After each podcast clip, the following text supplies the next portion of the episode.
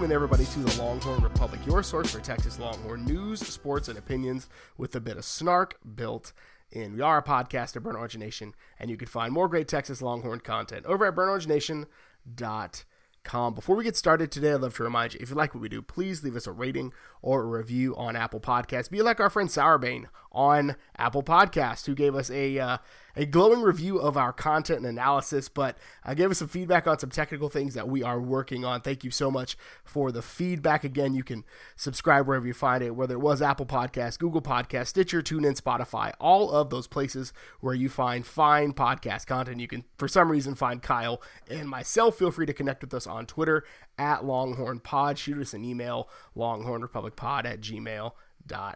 Well, my name is Gerald Goodridge. I'm your host this week, like I am every week, and I'm joined by a man who supports anatomically correct stadium features, Kyle Carpenter. Kyle, how are you? Oh, I am carefully choosing my words to respond to that. I just hope Chris Del Conte uh, keeps as in touch with the human anatomy staff as he does with the donors, but I think it is completely in line. USA Today had the Longhorn faithful as number one in the poll.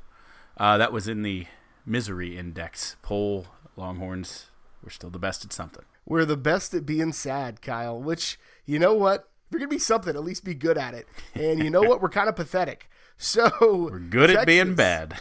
So Texas loses. Got a little bit of taste of its own medicine. A last second field goal 23 to 21 on the road in Ames against the Iowa State Cyclones. Uh, that was a second chance field goal after uh, Texas defenders jumped offside to give Iowa State a first down. They were able to kill the clock.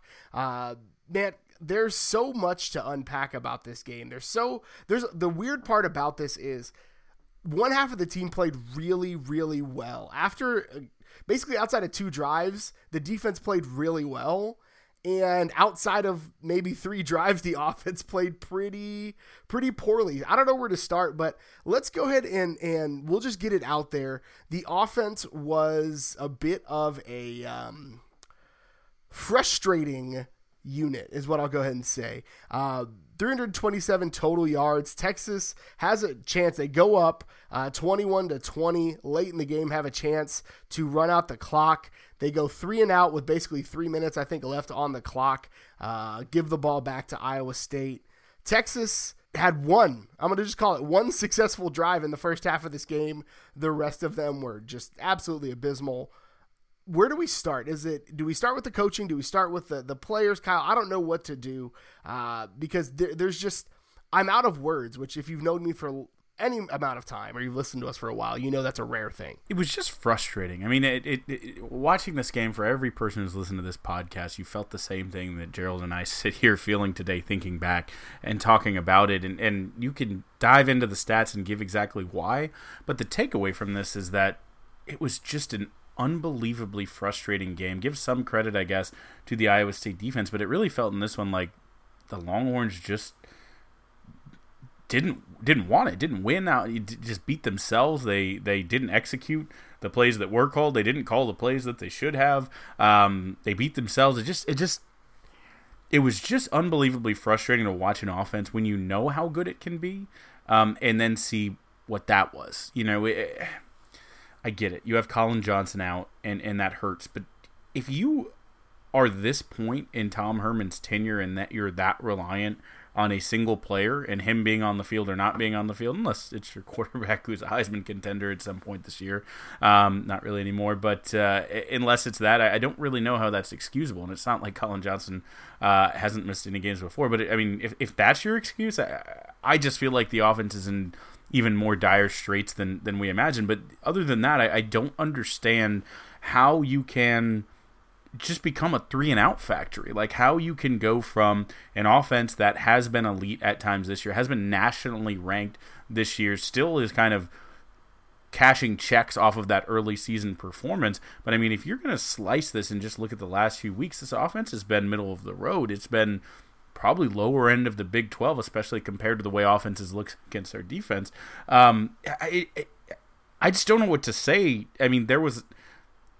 It looks like we came out and lined up in our Texas formation, the 11 personnel with, with three wide receivers and a tight end, and just didn't do anything particularly effective. Even when we got turnovers and started uh, on their side of the field, we couldn't do anything, and it was it was miserable to watch. There was some, you know, it felt like when they they loosened up and had the pressure to go do something later in the game and, and they went four wides that they they moved the ball. I don't know. There might be some correlation there, but it just I, I don't know what to say other than no one no one wowed me in this game on on the offensive side of the ball.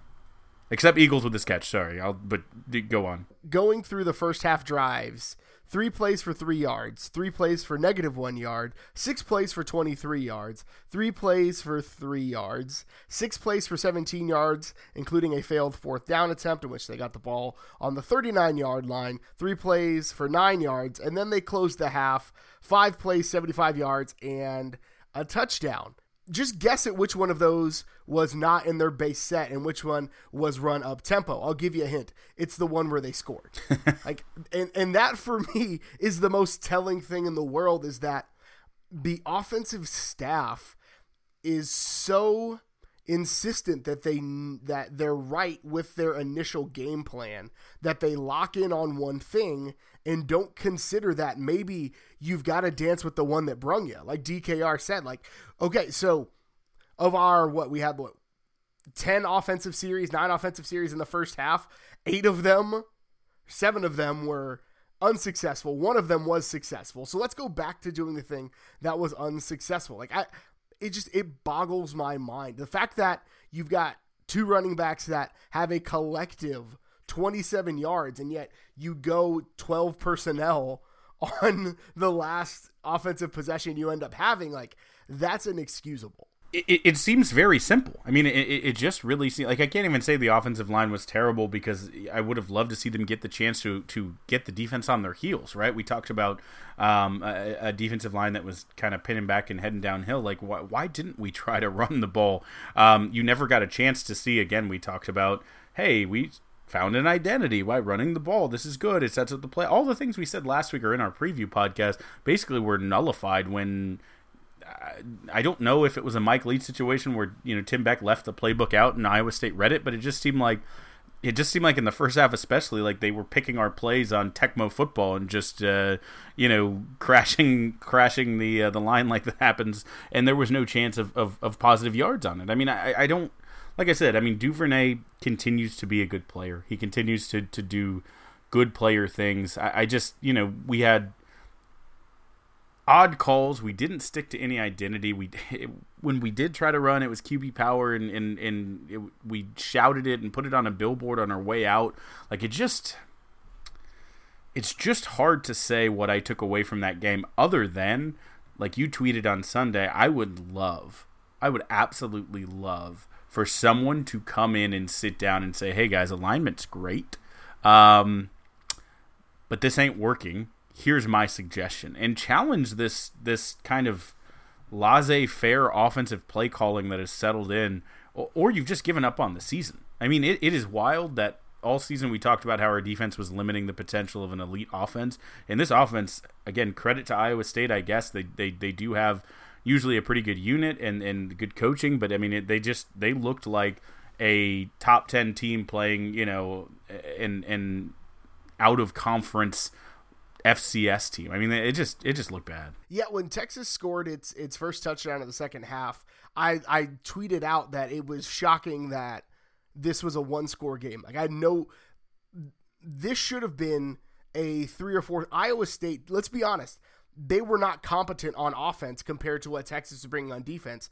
And so, in a game where your defense holds a team to 23 points in the uh, the best offensive conference in the country, with the number six quarterback in the country as far as passing yardage goes, and you can't muster up 24 points. Like that that's on the that's on the offensive coaching staff. Like there's no two ways around that.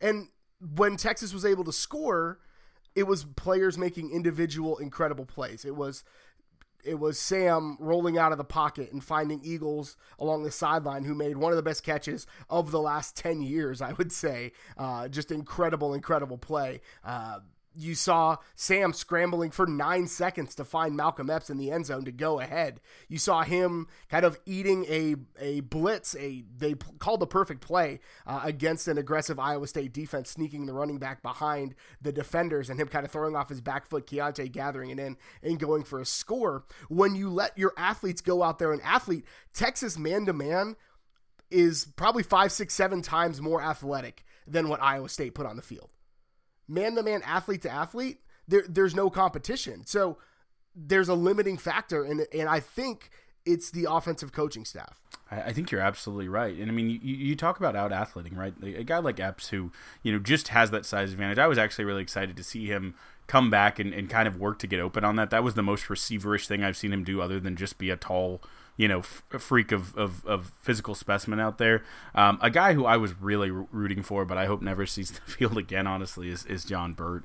I mean, it just hurts when Collin isn't out there and you replace him. And, and if you're going to put him out there, then do it with a 60 yard, take the top off the defense because he's got the speed, you know, 50 50 catches it. At least you, you stretch the field a little bit. Like, other than that, like, I don't really understand why we're targeting him and, and, and, and I don't know. Like I said, the running backs, you're right. Keaontay with the catch looked great, but I mean, it just felt like they were kind of slipping out there, and I don't, I don't, I don't really know. Like, I really don't know what to say because you're when they got a chance, the players who were better players, who were clearly superior athletes, shine. They they had a chance, and when they got a crack, they did some good things. Like the, I think the Eagles catch was one of the plays of the year. I mean, just an, an incredible, credible play.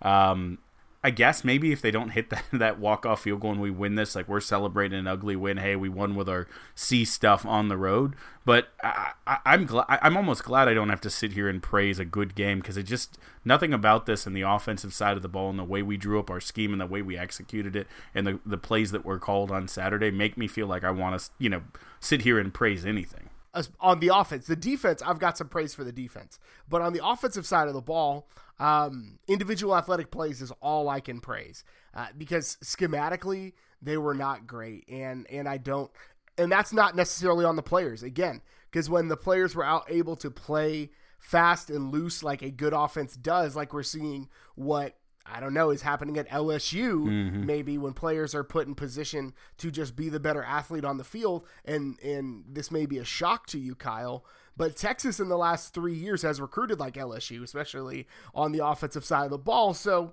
it's, it's, it's frustrating to see what Matt Rhule is doing in Waco or again, what Matt Campbell is doing in, in Ames, where Texas – has better athletes in both of those schools hands down and is unable to put anything together competent on offense. And and I guess that brings us to the defense because the defense played really well. If you tell me going into this game that Texas holds Iowa State to 23 points, I say Texas wins by two scores. Like if you tell the defense played well enough to win and that's that's a shame after we've given them grief all year. Yeah, I mean it, it's kind of crazy if you take the first two drives out of the last two games, then then we're singing a whole different tune about the, the, the course of this season. They opened up the game poor yet again on the on the first defensive drive and seemed to kind of it's like they needed a punch in the face to to you know wake them up and, and shake the cold out of their bones and actually start playing.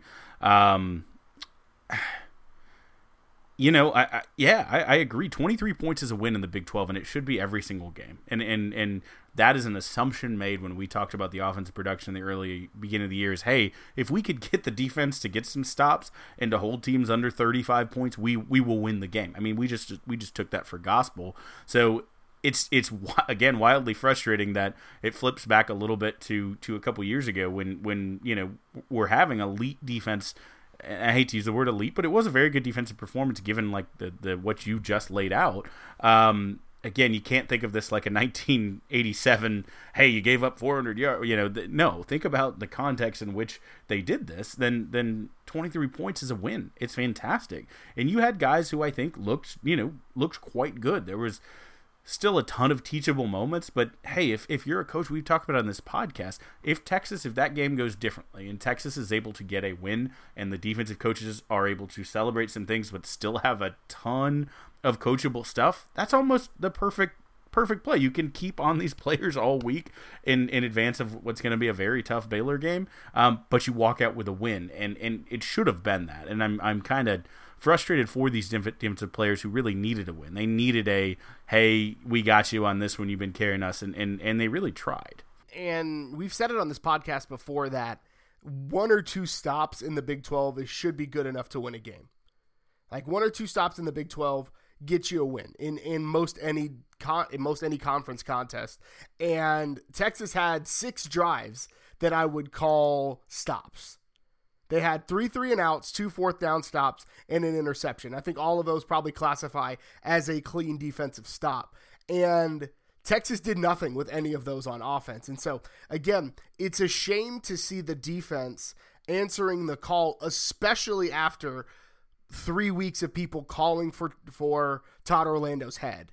And that that unit has complete. If you if you isolate one Chris Brown terrible play, Chris Brown played an incredible game. Like Chris Brown came back from an injury, played a really good game, had one blown assignment. That's a 75 yard touchdown, right? So if if you isolate two three plays out of that defensive performance they they played one of the best games I've seen all year again last year was an or last week was another example of that because again you hold Brock Brock Purdy to two touchdowns that's a W in my book right you hold uh, you, you keep you uh, like Brock Purdy. Part of what makes his game good is his ability to run, and he only ran four times for eight yards. Like they kept a guy who really like the Purdy pump fake on the uh, on the touchdown was the one time Texas fell for it. And then you saw the next series, they didn't fall for it, and Caden Sterns tackled them in the open field, right? And so, like that level of adjustment, that level of play, like the defensive coaching staff is figuring it out.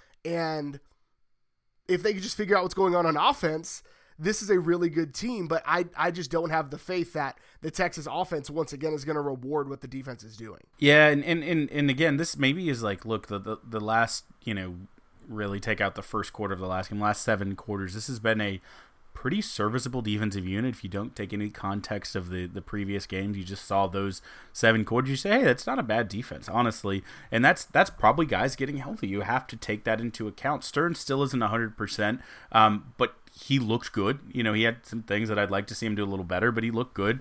I think Foster in the beginning of that game looked good, but still might be a little banged up, kind of degraded as the game went on, and also just it's got to be tough when you're you're hurt and you're also trying to play nine different you know li- alignments during the game, um, which is which is just problematic. And then I you know I, I think honestly like uh, Coburn and Ojomo had again eating up blocks, doing doing what you want from your bigs inside that we've had success in the past with. We just don't have that second level like. We, we, we don't have guys. Uh, we, we don't really have middle linebackers. You know, this year besides blitzing, you know, Ossai, uh, who who is not a middle linebacker, man. Let's let's get him where he can be best. It's not his fault. Um, but Mitchell, I just neither of them are, are, really wowing me at inside linebacker other than going downhill and trying to blitz.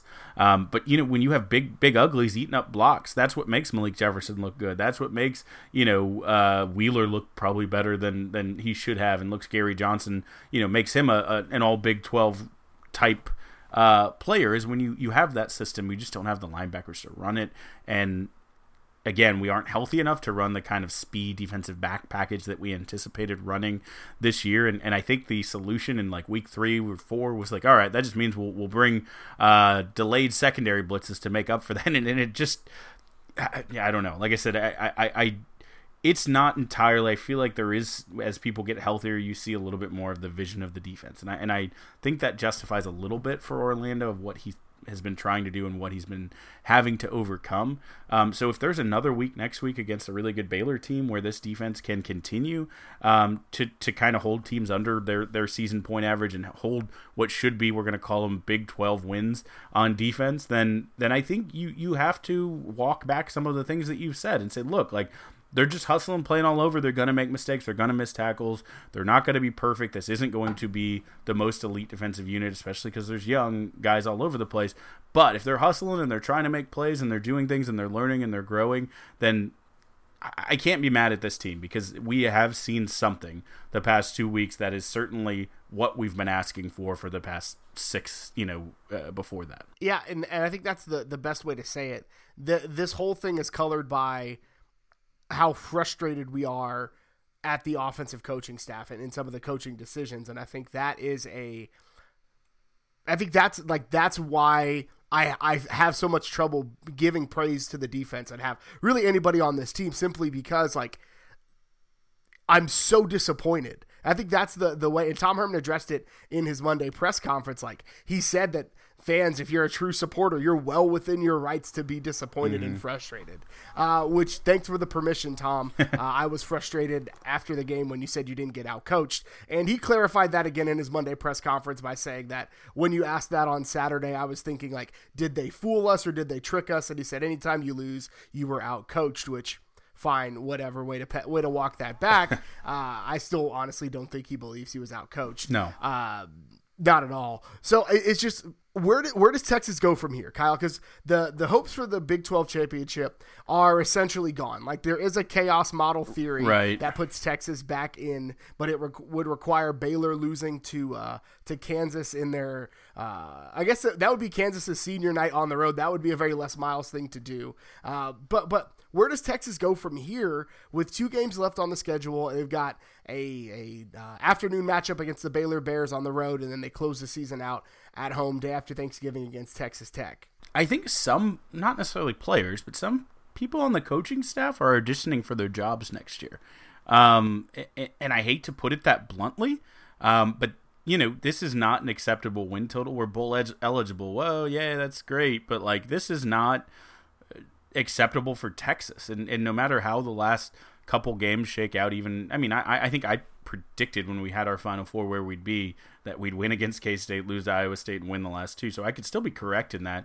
Um, but even still, in that scenario, like you have to look at it how that performance goes, um, and there still could be some shakeup. So I think there's especially on that offensive side of the ball right now, um, not just with the coordinator but position coaches as well. There's there's some auditioning for jobs, and and so I think we will know a lot more um, based on how these next two two weeks go. If you get a win against Baylor, maybe it calms some things down. Um, Baylor's looked good, um, even even in their you know we'll talk about it in our, our preview, but I mean that'd be a good quality win for Texas at this point. That would be a great win for the the inconsistency and the you know the unpredictability of this Texas team if they could string it all together on the road um, and and be able to do that. I mean, like I said, it, I don't think we can talk about this game without talking a little bit about the special teams. I think the big play. I don't know if we've talked about it yet, but I mean, obviously Texas has walked off two teams so far this year, and it just hurts when you're on the other side of it. It's frustrating. Uh, we were kind of saying it, just let them score so you can get the offense back. We finally found something that worked, um, but on that last offensive drive when they had the chance, they they turtle shelled. So I don't know if that's the right answer, but but still, he would have missed that kick had we not jumped off sides, and that's tough. It's really tough that that. Uh, but again, I think that comes down to a coaching thing. Like why why aren't you prepping them for that? They know that you've been aggressive coming for field goals, you know, all year, and you have to be you have to be ready for that, don't you? Yeah, and, and I put it out there on Twitter. I kind of do a Sunday thread when my you know when I'm my son is watching Monsters Inc. or something on on TV or whatever, right? So I, I do the, the Sunday thread, and I said in there that like that's not a player penalty, that's a coaching penalty, because an athlete's going to go out there and try to make a play, and as a coach, your job uh, is to say, hey, don't go for this kick. Don't try to jump the snap. Don't try to block it because a penalty loses us the game.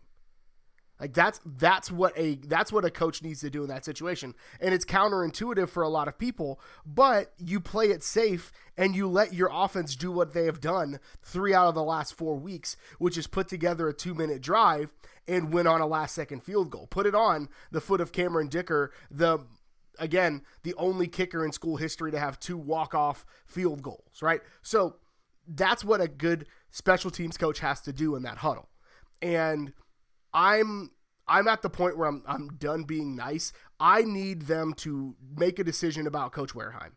Like that's the guy that of all of the staff I'm really frustrated with. Um, he was the offensive line coach two years ago when they were terrible. He then moved to tight ends and special teams. The tight ends have been okay, but haven't really seen a ton of development. And the special teams, outside of individual great performances from kickers, have been bad. Texas was negative on punt returns. There was a game where they, I, I didn't know if they'd ever practiced fielding a punt or a kick. Like, I, I just, I don't, like, that Oklahoma State game is embarrassing. Like, I, I that's and and this is gonna be sound crazy, but like if there's a change on the coaching staff, that's the first one I, I would like to see made because that's a huge differentiator in a lot of your games. Yeah, and, and I think the uh, the you know we talk about Warehime as the coach for sure. I think you know we've put I, I shouted him out on this podcast before, but um, again, Casey Horney is your is your analyst on that unit and comes up with a lot of the schemes and and hey, if your if your heads are rolling, I mean that that might be another one. Not that that really moves the needle much for folks. It's not an actual coaching position, but yeah, I mean I, I agree, and, it, and it's it's untimely penalties, both you know on the defense and on the special teams that that, that lead to that leave an entirely different taste in the mouth than hey he makes that kick you get a chance on offense hey he misses that kick wow whew that was a close one you know like i, I don't you walk away from the game feeling different. Again, I wouldn't sit here and praise our offense or anything like that and say, "Wow, what a win!" But you you take ugly wins. You know, uh, part of a winning culture in a program is you do the things you need to the end of games to get the ugly wins and to, to get out of there and cut your losses. Like I, I just there needs to be some new thinking injected into that coaching staff because right now it feels like everyone's okay with this. There's, I just, I don't see the anger that like, hey, we will get better. We're going to do it.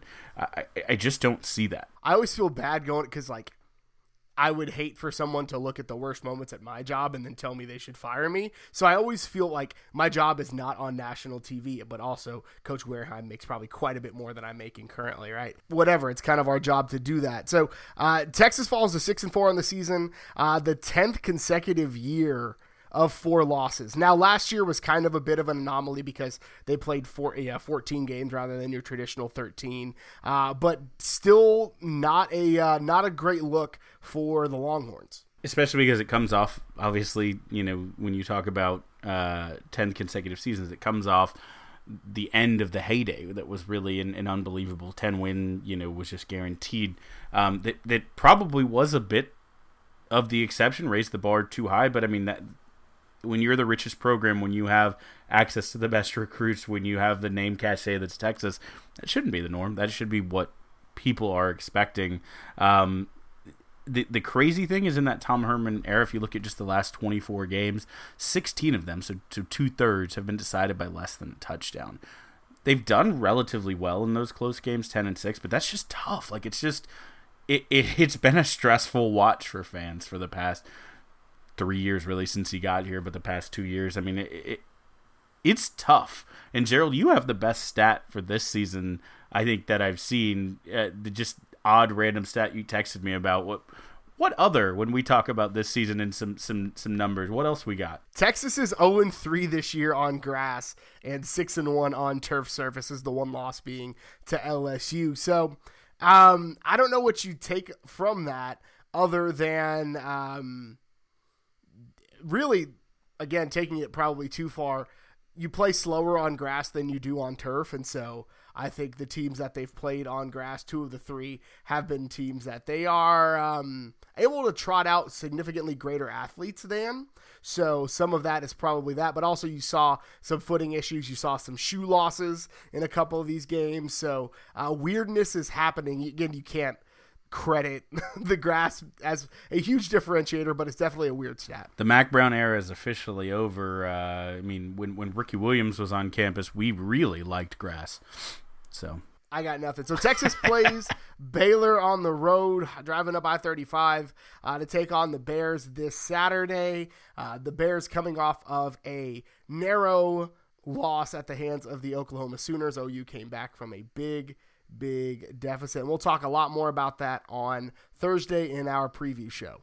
And so now's the segment that we give some uh, some shine to the sports that don't necessarily get the attention that we should, and we down the forty. So I as bad as the as frustrating as the football team has been, the Texas volleyball team has just continued to be incredible. The class of the conference, they sweep Kansas State and TCU, uh, downing the purple, as Kyle would love to uh, to to to tout. We'll say uh, Brionne Butler, her first Defensive Player of the Week award of the season. Skylar Fields got the, the newcomer of the week. Uh, Butler had 13 blocks in two games, while Fields uh, hit 17 kills over two matches. The women are rolling, Kyle, and at least it's it's fun to watch uh, another team on campus dominate. Yeah, and, and this is this is a big week for for the women. This is probably their biggest test. Um, we did joke last week they dropped a set uh, in Big 12 play, but really I think it's just the two so far. Um, but they have a huge test coming up Wednesday, traveling to Waco to take on number three Baylor. I've mentioned on this podcast a couple times to my wife, a Baylor alum. We have a we have a, a testy week this week with volleyball on Wednesday and football on Saturday. I'm sure she would feel much better knowing that I was happy if Texas won both of those. Absolutely, and and uh, the last time Texas played Baylor in volleyball, Texas swept them, but that was in the friendly confines of uh, of Austin, Texas. They're heading to Waco. You can catch that game on ESPN Plus. If you don't have ESPN Plus, what are you doing with your life? Hashtag go ahead and get that Disney Plus bundle deal. Uh, basketball makes their first appearance in the AP Top 25 since November of last year. Uh, they're ranked number 22. They won their last two games, uh, took care of business against California Baptist, and had a little bit of a scare against Prairie View A&M. Yeah, it, more than they should have. There was a lot of people, I think, just muttering under their breath, Radford, Radford, Radford. Um, you know, so it, it, I will take winning our worst game of the year as opposed to losing it if that is going to be the case. I like that we have a number next to our name. We talked about that in our, our preseason kind of uh, prediction where they might be heading into Big 12, and we're, we're, we still got a ways to go. But uh, yeah, this is this is an interesting team. It seems like they have a different guy step up each game, and even though this one looked like, wow, hey, are you really going to lose to not only a team that you're better than, but a team with A and M in their name? Obviously, starting the, the, the counter now, one and zero versus A and M with with TAMU coming up later. Um, but the guy this this week was uh, Donovan Williams, the freshman who probably the, the the lesser of the heralded freshmen, just because Will Baker's a very big man. Um, but he just he kind of came in and changed the whole game on both ends of the floor. There was a point where he stole a ball, you know, hit a guy for an open shot, didn't make it, so he grabbed the offensive rebound and then scored. Like that type of play from one player on both ends of the court is a fantastic thing that I don't think anyone necessarily thought we were for sure going to get uh, from from him this year. So anything that we're getting is a um, is, is a big plus, and he just seems like he's going to. Jared Liddell kind of flashed a little bit early. Obviously, we knew what we have in Coleman and Ramey; they flashed a little bit. Um, but adding Donovan Williams as a as a potential difference maker when we still haven't had a Febres game. You know, we we still have some guys. Jericho Sims is, is really trending the right direction. I'll say that. Um, so I mean, if he really gets it going as we head into you know some some tougher games on the schedule here, um, then then I like where this team could be. Uh, I, I think it's a good mix and a good thing for Shaka right now with with you know not relying only on freshmen, a good amount of talent. Just seeing who's hot tonight, who is here to play, and having options is a great feeling they they had their one one dry spell a game run, but they were able to recover offensively last year. Again, it seemed like they were like as soon as that dry spell hit, you're like, well, they're not scoring for the rest of the game uh, or the rest of the half at least. And so the fact that they're able to kind of shoot themselves out of it, and and don't you take shots at my my boy Jase because he did. We haven't had a Jase game yet, but we had some Jase moments uh, in that Prairie View A and M game where he knocked down a couple of big shots. So uh, again, Texas is now on the road. They're going to head to Madison Square Garden to take on the Georgetown Hoyas uh, this weekend and potentially a, uh, a, matchup with Duke or Cal, depending on how their game shakes out. Again, that's a Thursday, Friday uh, as part of like a 2K sponsored tournament. That's right, and, and we all know where that's played. It's in Texas's house, the place that they play best, best in the country, the NIT home, Madison Square Garden. So they're up there defending their flag, their banner up in the rafters. This is an NIT title defense, if ever there was one, going back to the scene of the crime trying to extend their Madison Square Garden win streak to eight games. Texas cross country heading to the NCAA championships this Saturday. They got a boost in the ratings. Uh, the men jumped to number 27. The women appear in the top 30, which is a weird thing that cross country does uh, for the first time this season. Uh, I love the quote from the men's cross country coach the rankings don't matter, and I love this sport because it all hinges on one race. Uh, women's basketball not having as uh, as hot of a start as the uh, the men's basketball team, one and two on the year. They lost to USF, beat UTSA, and then lost to Arizona, eighty three to 58. I don't I don't know what's going on with with Karen Aston's group, but I'm not liking what I'm seeing from them so far this season. Yeah, it seems like, you know, where the preseason had the men and women rank might be flipped. They they're they're not having a number next to their name on the performance, but the season is very, very young, Gerald. There's plenty of time for them to get a little cohesion and get things going, um, but not the start that anyone A expected or you know B is is comfortable at all with seeing. So uh, need something quickly to change for that because the rest of our women's sports are you know doing great. Not a great segue, Kyle. I thank you for tanking me. Soccer lost to the first round of the NCAA tournament to number two Texas A&M on a 4-1 decision. That is the worst segue we've done, and Kyle totally submarined the podcast. Uh, there's there's no doubt about that. I mean, I, I basically it's if you miss time your alley oop throw on on NBA 2K, it just goes straight into the rim, and Gerald soaring up above for the 360 alley oop just you know hits his elbow on the backboard. So sorry about that. You are you are my high flyer. You are my Jericho Sims. I my Jaxson Hayes. I apologize, Gerald. I'll take that one, but I will give you a nugget because I, I need to redeem myself. Though they lost that game, it was the final game for Cyera Hintzen, who truly is going to go down as one of the all-time great you know soccer players on the 40 acres. Finishes fourth on the career list for both goals with 27 and uh, match winners with 12 of those in her career. So sad to see her leave the 40, but she definitely left her mark on it. Absolutely. And Texas baseball is having a fall World Series, which is kind of a weird orange and white series. Uh, there's like a draft and some alumni are playing. I don't really know what's going on there. But the big news is that the uh, 2020 Baseball America recruiting rankings are out, and the Texas Longhorns top that list. Number one for 2020. Yeah, it, it, yeah. If they get every single one of those players on the 40 acres, then I, am instantly thinking this is a national championship caliber team. Um, unfortunately, a lot of those guys are so good. The reason that ranking is so high is there's there's some you know first three round um, MLB talent. And, and hey, we had some guys last year who said if it ain't burn, it ain't turn, and I'm going to go to the 40 acres despite where I get drafted. So that could be the case. But uh, but yeah, we there's probably enjoy some of these guys now because there's probably a good chance that at least a couple of them uh, could be making big money and playing pitching in the majors next year or playing in the majors.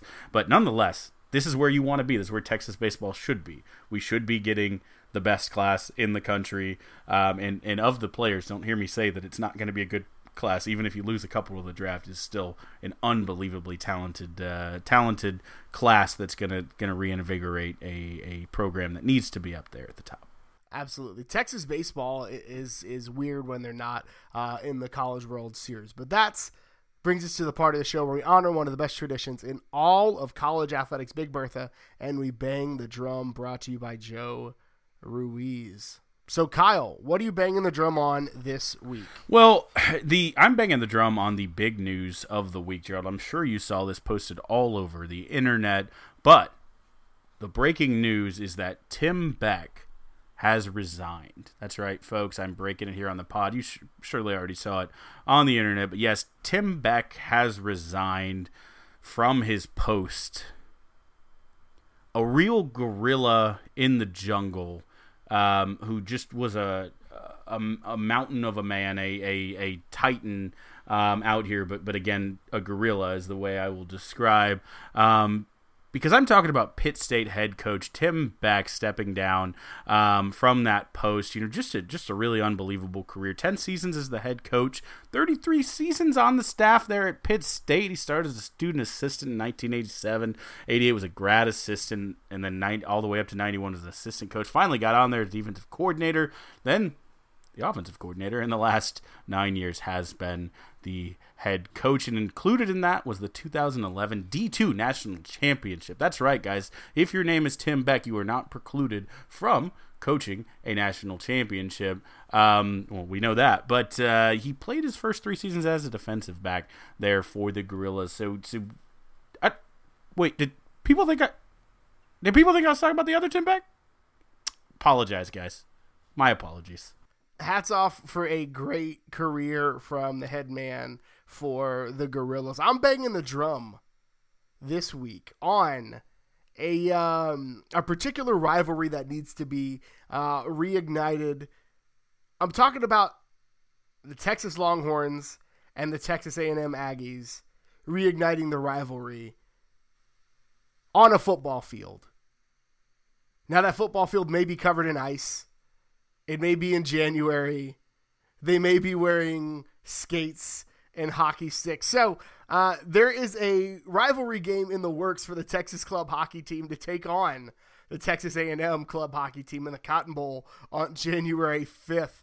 Um, that's going to be the day after they the uh, the NHL does their kind of winter whatever when we play hockey outside. Um, it's so it's it's just funny to see that it basically everything but football these teams are playing at some point. And even when it comes to the fact that both of these teams are going to end the regular season uh, with basically the same record and end up both eligible to play in the texas bowl one or both of them will balk at the opportunity to play the other. So maybe the only opportunity we're going to have to see texas and texas a&m play on a football field for the next 20 or 30 years, maybe January 5th in Dallas. So they've already raised the $3,000 they need to help fund this event. So it should happen January 5th. Keep an eye out. You can follow Texas Hockey on Twitter. You can find them. They have their nice, they have actually a really nice uh, web page, but the blog is like three years out of date, so don't worry about that. But the schedule is uh, is up to date for 2019 2020, and hopefully we'll see that date added in the near future wonderful misdirection on both accounts there. But I just want to say I don't know if they are uh, currently a sponsor, but the last time I went to the Texas Bowl was when we started shilling for Fuddruckers. That's right, guys. You haven't heard it in a little while, but Fuddruckers, former Texas Bowl sponsors, make, make a really incredible hamburger, and they now follow us on Twitter. So uh, it's just a matter of time before we start having actual ads for Fuddruckers. Serious, funny name, serious sandwich? No, that's Schlotzsky's. Anyways, Fuddruckers sponsor of the podcast to be determined. The only sponsor that we'd control the audio for. Uh, we don't. So pulling back the curtain a little bit on the on the feedback we got, we don't actually control. We don't know what ads are going to play in the podcast week to week. We just kind of put a hey, put a put an ad here uh, because that's how this works. So if Fuddruckers wants to give us an ad read where we can control the tone and the uh, conversation maybe that's happening, talk about that delicious nacho cheese sauce to dip those wonderful crisp potato wedges, crispy on the outside, soft on the inside in. Uh, we'd love to have a conversation about that. If any any of you are in Fuddruckers corporate and haven't tweeted us yet, I don't know what you're doing, but come on. I know you listen to this Fuddruckers. Mr. Rucker.